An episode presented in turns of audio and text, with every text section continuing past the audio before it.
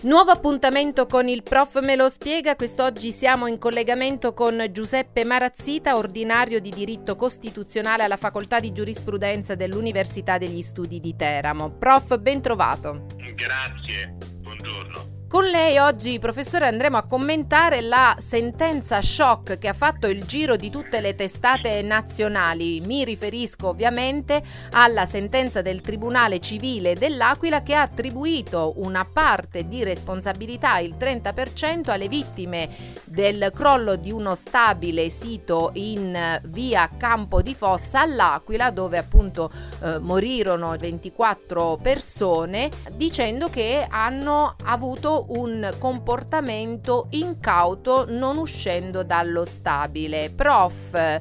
Eh, l'opinione pubblica naturalmente ha accolto con molte critiche questa sentenza, ma com'è possibile che si arrivi a un giudizio del genere? Qual è la base giuridica?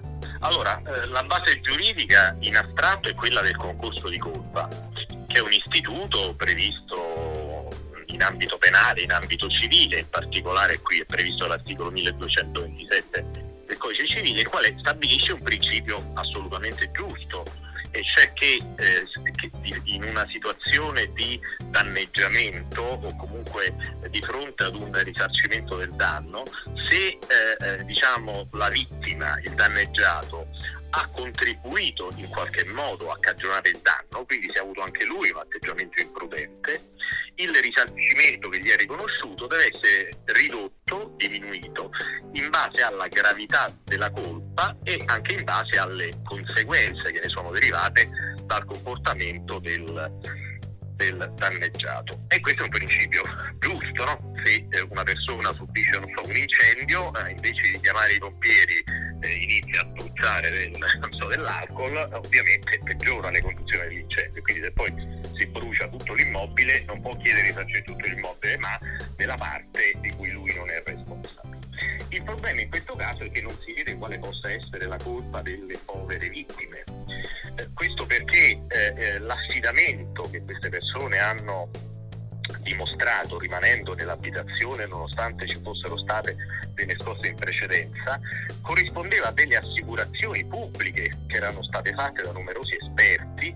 E ricordiamo in questa vicenda c'è stato anche il processo alla eh, Commissione Grandi Rischi, processo che in un primo grado ha visto delle condanne, poi ha visto delle assoluzioni, ma anche una condanna confermata e, e dunque risulta che eh, si è creata una situazione perlomeno di confusione sul comportamento da tenere. Eh, tutta la polemica sullo sciame sismico che in realtà eh, si negava che la presenza di scosse rendesse più probabile nell'immediato altre scosse e quindi io ritengo che fermo restando il principio giusto del concorso di colpa in questo caso non ve ne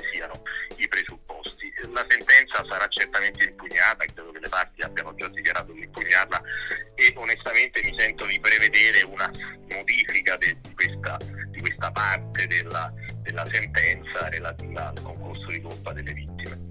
Sì, ci sono già notizie in tal senso, leggo dalla Repubblica.it, la sentenza verrà impugnata in appello dalla famiglia di Ilaria Rambaldi, una ragazza di 25 anni, una studentessa che è proprio morta nel crollo della sua casa in via Campo di Fossa che l'ha schiacciata e uccisa. Ora... Eh, si cerca anche un po' di ripercorrere quello che è stato l'iter procedurale che ha portato a questa eh, sentenza, questa causa di risarcimento dei danni, perché inizialmente c'era stata un'inchiesta penale che era stata archiviata quasi nell'immediatezza dell'avvio della max inchiesta sui crolli da parte del PM, appunto perché erano venute a mancare anche le persone imputate del, del crollo, no? gli indagati anzi che erano deceduti nel corso degli anni, quindi insomma anche qui si ripropone il problema. Diciamo che all'indomani del sisma eh, le procure competenti, in particolare la procura dell'Aquila, hanno iniziato, come dire, tutto, hanno aperto una serie di fascicoli e di indagini nel corso delle quali hanno svolto delle consulenze per accertare se i crolli fossero eh, addebitabili oltre che al sisma ad una debolezza strutturale degli edifici e in vari casi hanno, come in questo, hanno rile- rilevato che eh, c'era dire, delle inadeguatezze delle strutture portanti, delle strutture in cemento armato. Eh, in tutti i casi nei quali le persone responsabili, cioè i costruttori dell'epoca, erano ancora in vita, sono stati aperti dei procedimenti penali, in questo caso non è stato possibile perché le persone non erano più in vita. Quindi i, eh, gli eredi, diciamo, i parenti delle vittime, hanno iniziato degli autonomi processi civili per ottenere la condanna al risarcimento del danno sia dei costruttori eh, rappresentati dagli eredi, sia per lo Stato da due ministeri che erano tenuti a verificare e a controllare che le strutture in cemento armato per il genio civile eh, fossero conformi alle normative antisismiche dell'epoca.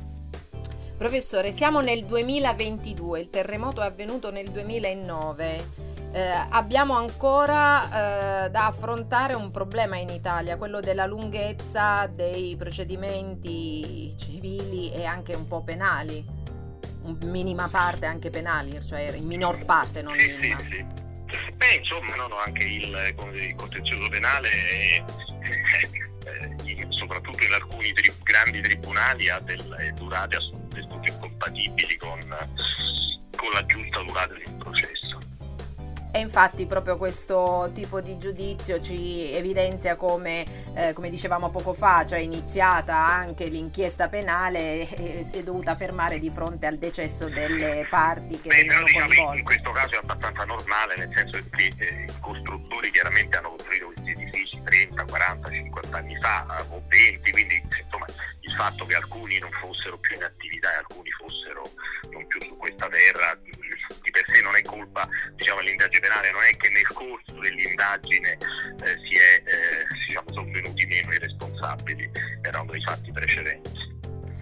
Ora si apre la possibilità di eh, presentare appello. Quali potrebbero essere a spanne, diciamo, le tempistiche per arrivare magari anche a un ribaltamento del giudizio di primo grado, come dicevamo poc'anzi? Credo perlomeno un anno, però insomma, nel giro di un anno poco più il, la Corte d'Appello deciderà, poi ci sono i tempi tecnici, eh, i tempi bisogna vedere anche quando le parti presentano appello, se, lo, se presentano dubbi, o credo lo presenteranno subito, quindi insomma nel giro di un anno, un anno e mezzo dovremmo avere dovremmo conoscere la decisione del secondo giudice.